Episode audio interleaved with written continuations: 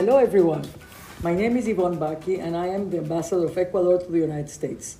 Welcome to the Ivonne Baki's podcast, where we will open the doors of Ecuador, the gate to Los Andes, and bring you along for the ride.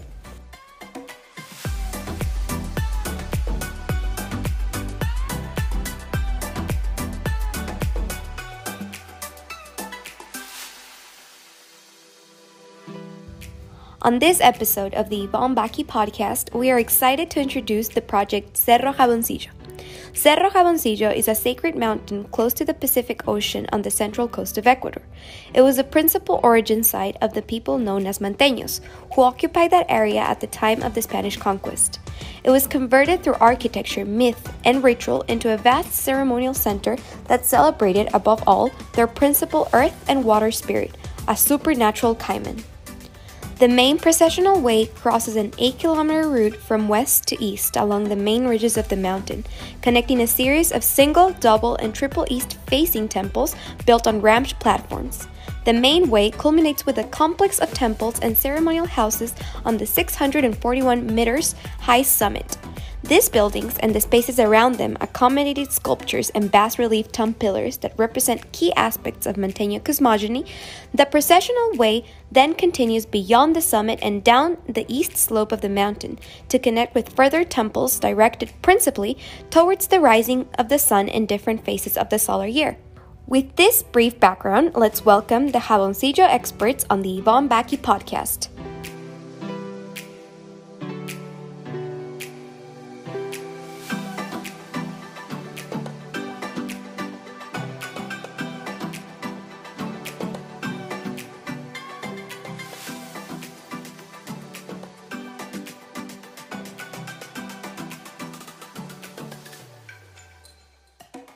It is a pleasure to have the podcast, Ivonne Baki's podcast, with an amazing, amazing group of people that are doing a great initiative in Ecuador called Jaboncillo.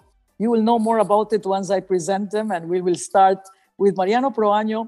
Mariano is a member of the founding family in inbound tourism for Ecuador and Galapagos, with Metropolitan Touring, with many years in the private sector, and he is a specialist in marketing tourism products. He's a former Vice Minister of Tourism and current advisor to the Minister of Tourism, Rocío Prado Olguín.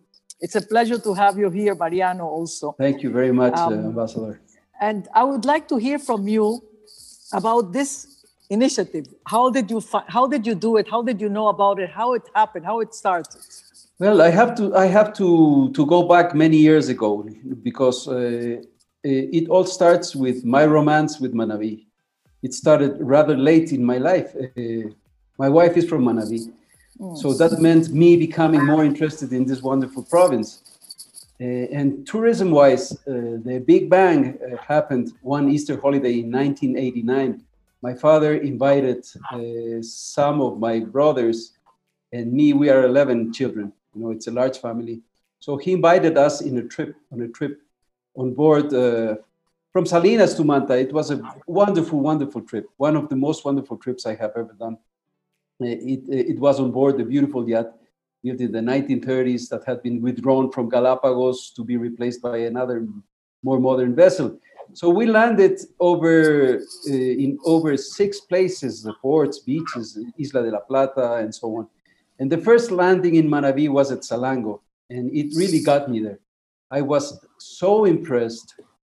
And after talking to the host of that port at that time, who came on board for dinner, it was Presley Norton, I was amazed with what I learned from Manabí, and I was fascinated because it meant so much. And to make a long story short, one year later, we were operating tours to southern Manabí. It went well for several years, but I felt there should be more. Something was still missing. And a few years later, I visited Jaboncillo, and I was struck, obviously. It was a fabulous experience, unbelievable. And I could witness what it meant, and how it could become a major attraction was in my mind. Then I was asked by the local provincial government to do a study at Jaboncillo and its broader perimeter. and to determine the extent of the impact of a tourism development and what it would cause in a vast, ample area. And that study really left me a deep mark in me, in my absolute conviction of what it could mean, and allowed me to envision the potential it has and what it could mean for the province. And it was the missing link I had been expecting all those years. And I believe then, and I believe now, Jaboncillo is for tourism the most important finding and the one that will yield to the growth of that area and surroundings of that province and beyond. That's how it all started. And since then, we have been chasing this dream that we expect it becomes true in the coming months and years. And I hope so for the good of our wonderful country. That's what I want to say for the minute. It's an amazing, amazing story. That's why it's good to tell this story. You know, everything starts with telling the story, how it all started. I'm sure it's going to become, like we said last time, more than Machu Picchu, what Jaboncillo will be. And you have an amazing group of people. So I would like to hear also from Richard Lunniss. Richard is an archaeologist with a PhD from University College London. He has been investigating the ancient history of the central coast of Ecuador since 1982. With a special focus on Salango, Isla de la Plata, and Cerro Jaboncillo. He has published his work in books and journals in Ecuador and internationally. Currently, he is research professor of the Universidad Técnica de Manabí.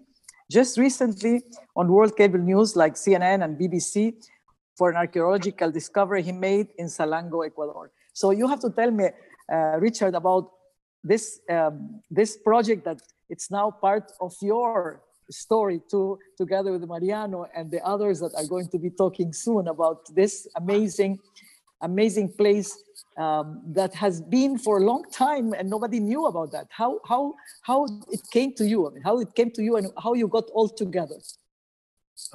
Well, I'll try to make it fit into the time we have available. I spent a long time in Salango, and there came a point when I was not quite able to work there anymore. And I had a phone call from Jorge Marcos inviting me to join him on Jaboncillo. This was at the end of 2009. And Jorge is a very clever man. And he got me, I was with my wife, and we went up the mountain. And at the time it was covered in vegetation. It was the winter, or beginning of the winter. And we got partway up the mountain, and he got one of the local guides, Miguel Rodriguez from Picoaza. He said, "Miguel, take Richard just across to the next lengüeta and let him see." And so Miguel took us to the next lengüeta through this down little valley and then up the other side. And then in front of me, I saw this amazing apparition, which was, it was a Manteño temple structure on a raised earth pyramid with a stone-lined ramp about 2 meters high, dead center of this ridge of the mountain, going more or less due east. And this structure was a complete realization of a much earlier temple structure which we'd excavated in Salango, which I'd never seen it physically complete because we excavated in different parts over different years, and which I reconstructed. So this building was it was like saying, yes, this is a continuation of a tradition of ceremonial architecture, which goes back at least 1,500, 2,000 years. And I thought this was a remarkable possibility to understand the history of how these people understood the world and communicated with their spirits.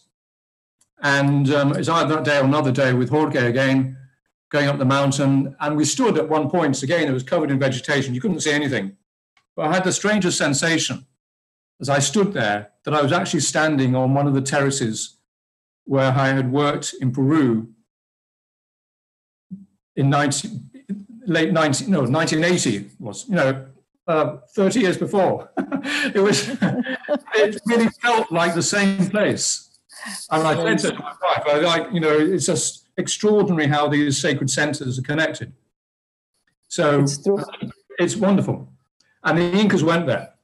So you know, that has to be worked out. But this Manabí, this site is connected with Cuzco. You are saying exactly what I think always, this connecting, that the places are connected, the spiritual places are connected. Well, I think we all reach in, the gods has reached inside themselves. And each center is the center of the universe. And each person is the center of the universe. And so all these places share in that scheme, which is quite profound. And sacred mountains are universal. Pyramids are universal. Sacred mountains. I love it. It's fantastic. Thank you so much. Really, you. What you said just now, Richard, it makes me go back so many years, and I look forward to getting together personally soon with all the five of you. So now we have also Juan Andrés Gijón. Juan Andrés is an archaeologist also and a director of at the Ojas-Jaboncillo Archaeological Complex. He's a bachelor and master's in degree in history of art and archaeology of the University of Paul Valéry Montpellier, France. Since 2016, he has worked in Ecuador in archaeological investigations in Cerro Jaboncillo, and he's a specialist in archaeological and cultural management for the National Institute of Heritage of Ecuador. So, bienvenido. It's a pleasure, Juan Andrés. First, I am grateful of this opportunity of spreading the word about the Ojas-Jaboncillo Hills. I begin in 2012 as an intern, como pasante, and then in 2016, I was in a contract with Ciudad Alfaro as an archaeological analyst. Then I was contracted in the National Institute of Cultural Heritage, and now, since 2019, I am the actual director of this archaeological complex. So that's the path to this moment. And what else? More than that, tell us more. So, yes, I work with all the archaeologists. Now I am working with Richard Lunniss, one of the best of this country. And we are rediscovering this mountain. It's important to set it that now we are seeing this mountain as naked. We have new technology, LiDAR technology, that allow us to see all the modifications, all these civilizations, all these mystery town. It's important also to all the people that are seeing us that in 2009, this was declared as National Cultural Heritage of Ecuador. 2010, it was constructed the museum site.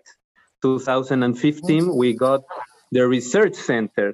2017, we got the Archaeomuseum, where all the original pieces are in exhibition. And then 2019 is declared as emblematic site of Ecuador. And now, 2020, we have it as the part of Pueblo Mágico. It's important to people to know that Puerto Viejo was declared as Pueblo Mágico, and it's because of this sacred mountain. It's important, no?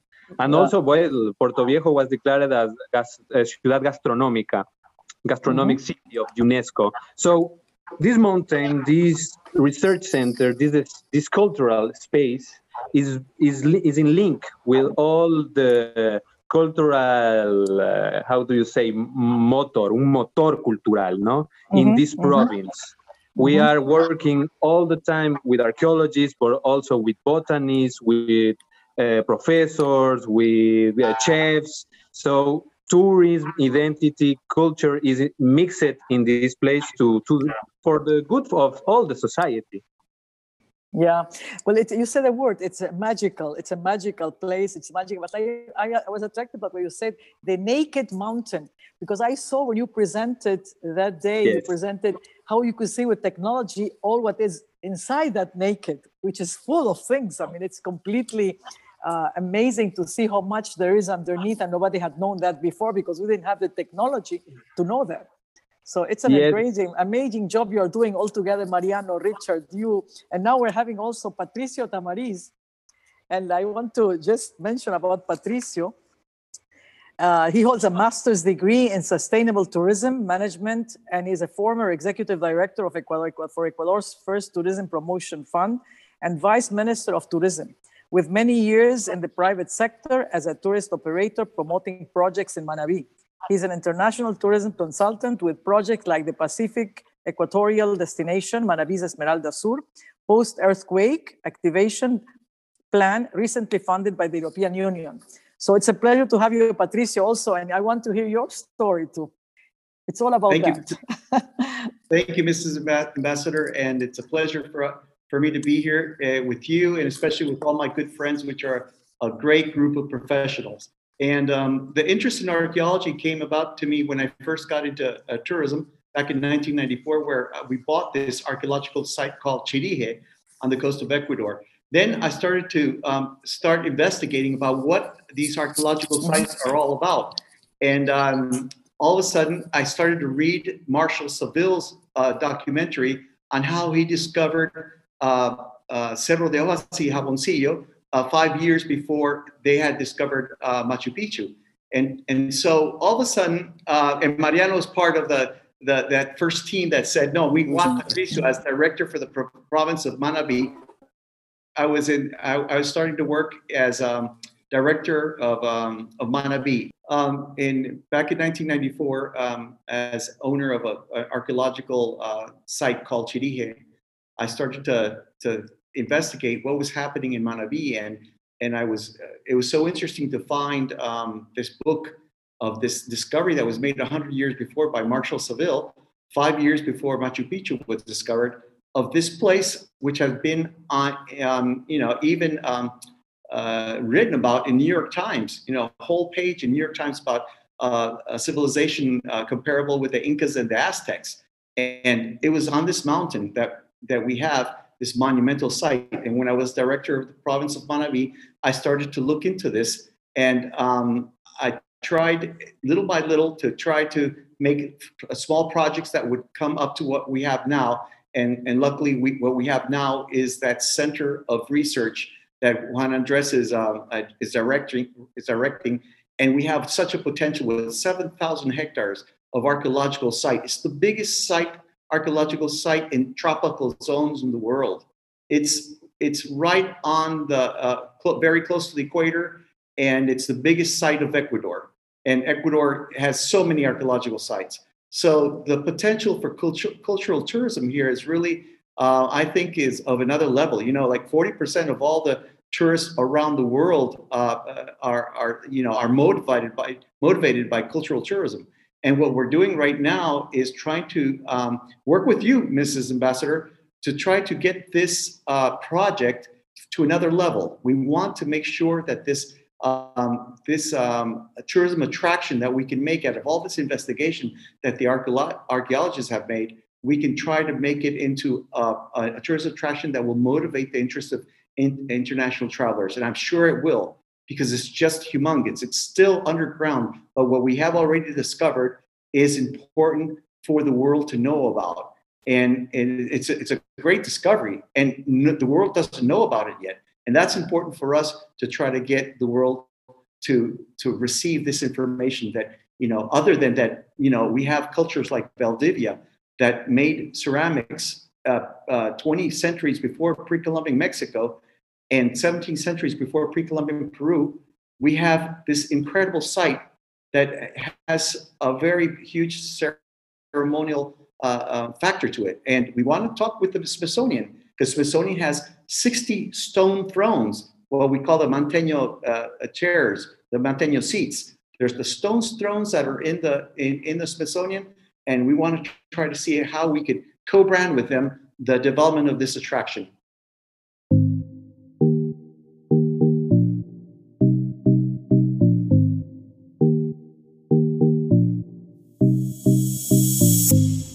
If you're interested in this project and want to learn more about Jaboncillo, you can visit the website of the Embassy of Ecuador in the United States at ecuador.org/Jaboncillo. With this information, let's get back to the show.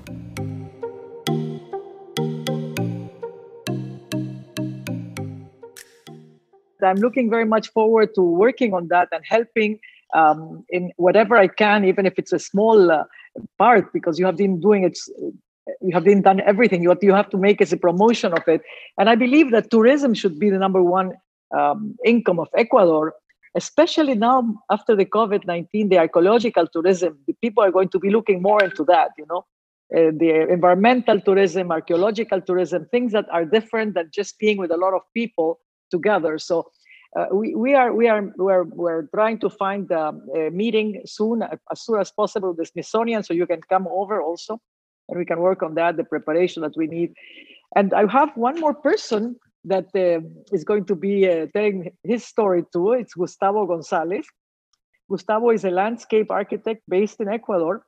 As a planner and engineer, he incorporates the physical and psychological needs of people while striving to create aesthetic environments adapted to the natural conditions. He earned his MLA at the University of California at Berkeley.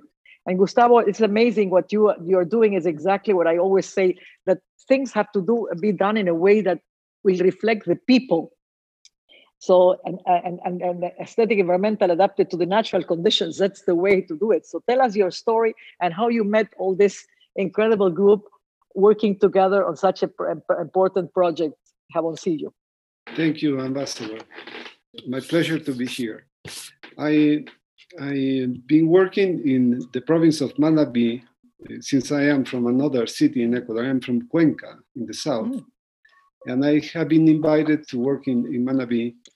And later, I was invited to work to develop the strategic plan for development of the province of Manabí as a whole. That included, among other things, tourism. So I was pleased to know and to meet with all these great guys that are here, Mariano, Patricio, and Richard. And we were part of this big team of specialists who discussed with communities all over the place and come up with a plan for future sustainable development of the province. So we identified the reasons why tourism was not important in Manabí, even though Manabí has all these important resources, touristic resources, that had to be brought to the level of product, of destination. I had a chance to fly over this area in 2017, and take photographs from the air, and later visit by foot and understand the magnitude of this site. And when I was working in this agenda, in this development strategic plan, and we discussed what we should do something about this. We need to bring this to the attention of the authorities, and it's a shame that this place is not known. And it's so important that people in our time, learn that indigenous peoples 2,000 years ago could understand climate, soils, and vegetation, ecology, and be adapted using the technology that we will consider very poor, very primitive. But their understanding of how to work in an environment that is prone to droughts, they cropped the water from the mountain and created all this network of terraces to produce crops. So that's just that. It shows how the human mind and people who are in tune with nature could have a good life and not deplete the resources in which we depend. So we are at the crossroads right now, and we are destroying the base of our life in this planet. We have much to learn from this place. And we would like to do that, share with the world. I like so much your words, Gustavo, really. This issue that you are talking, that maybe those people, they knew better than us now. They were doing everything without technology, and they were doing it very good and very well. And maybe they were happier and environmentally safer than we are now with all the technology and all the contamination we are creating, because it's us who are doing all these things. So how to go back and at the same time use the technology we have now. This is the secret of what we have to work now. To go backwards in time to enjoy the moment and live with nature, taking care of it, and at the same time using technology to make it better, not to make it worse as we are doing. And maybe that's why this COVID-19 and this pandemic came as a wake-up call for all of us to say, well, enough is enough. We have used and abused this planet. It's the only home that we have. It's time for you to wake up and to start going together, working together, because we are all affected. It's something that I've never seen before, that the world is shut up. So I think it's a moment to do that. And maybe this project is a symbol of that. You're working all together. We're taking from under a mountain what it was so many years ago, hundreds of years ago, how they were living, and they were living good. So I enjoyed so much having Mariano, Patricio, Richard, Juan Andrés, and you, Gustavo. All of you are amazing people that are doing something that not only Ecuador is going to be thankful, but the world be thankful of bringing back history from a place that is so unique in Ecuador. And I'm sure, as we spoke last time, it's going to be more than Machu Picchu. So we're looking forward to working together. If you have any one of you have something else to add, please, Mariano, Patricio, Richard, whoever wants to speak the last few words on this program. I believe that those of us who work in tourism and have worked in it, you know, what we get out of it is the delight of sharing, of delivering all that riches, all that wealth that we have with passion and in an authentic way. And we have so much in this country. And with that view and with that feeling in mind is in our souls is that we have taken this project, as I said before, that hopefully turns into something concrete, this dream. And we do it because we believe, as you said before, it should be the number one income of this country with all what we have. And particularly in that province that it has been overrun by poverty, okay, and which depends so much from other resources. And it's incredible that after all these years, they are, and in terms of archaeology, they are stepping on a huge territory of archaeology, of history. And that provides identity, that provides something that's valuable to our country that we so badly need in these times. That's incredible you said that, Mariano, because you were mentioning about this place, the specific place, Manabí, and it has the earthquake. Maybe the earthquake came to move the earth to show that we have something underneath that you have not seen yet. So get back this. So you're giving back to this amazing place, this province of Ecuador that's so unique, what it has under the earth, and it's symbolic. You know, it's very symbolic to see that. So Patricio, what do you like to say for us? Thank you for this podcast, Mrs. Ambassador. And I think, you know, Ecuador has the four worlds, you know, the Galapagos, the Andes, the Pacific coast, and the Amazon jungle. It has everything for it to become an international tourism destination, and for Ecuador to stop extracting petroleum and to become one of the top generators for our quality of life and for the people who deserve it here. It is incredible for us to see that we are on one side of the river trying to get onto the other side of the river, and we're almost there. Manabí is growing. Manabí has an international airport where it could be an Asia Pacific hub, and we're trying to make sure that all these archaeological sites become part of the tourism offer that we have. And to invite everybody that listens to this podcast and tell them that Ecuador really is a beautiful country in South America, small country where you can be on the coast one day and the Andes on the next day. The archaeological site of Cerro de Ojas-Jaboncillo, in the next couple of years, you will hear about it. And it will be interesting for us to be able to attend to you. And if you travel with your minds, hearts, and arms wide open, we welcome you to Ecuador. Thank you very much, Mrs. Ambassador. Love it, love it. That's wonderful words. Thank you, Patricio. Richard. Well, again, it's so difficult to try and encapsulate in a few words the magnitude and magnificence and imagination that led to the creation of what we see now, what we're slowly learning to understand. They were trying to reconstruct on that mountain an image of themselves and the universe and a place in which they could meet their creators and guarantee their lives. It's where the land meets the sky gives the rain, and there's this great flow of energy. It's wonderful. It's so beautiful and truly inspiring. It's so poetic. You're a poet now. I love it. Thank you, Richard. Juan Andrés? As Richard said it, this mountain, it's a temple. It's a temple dedicated not only for the gods, it's dedicated to the elements and for the community itself.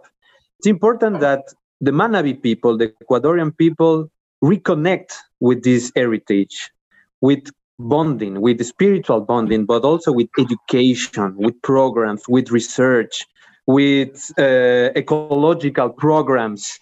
The past can be a door to the future. A society with that past cannot have a future.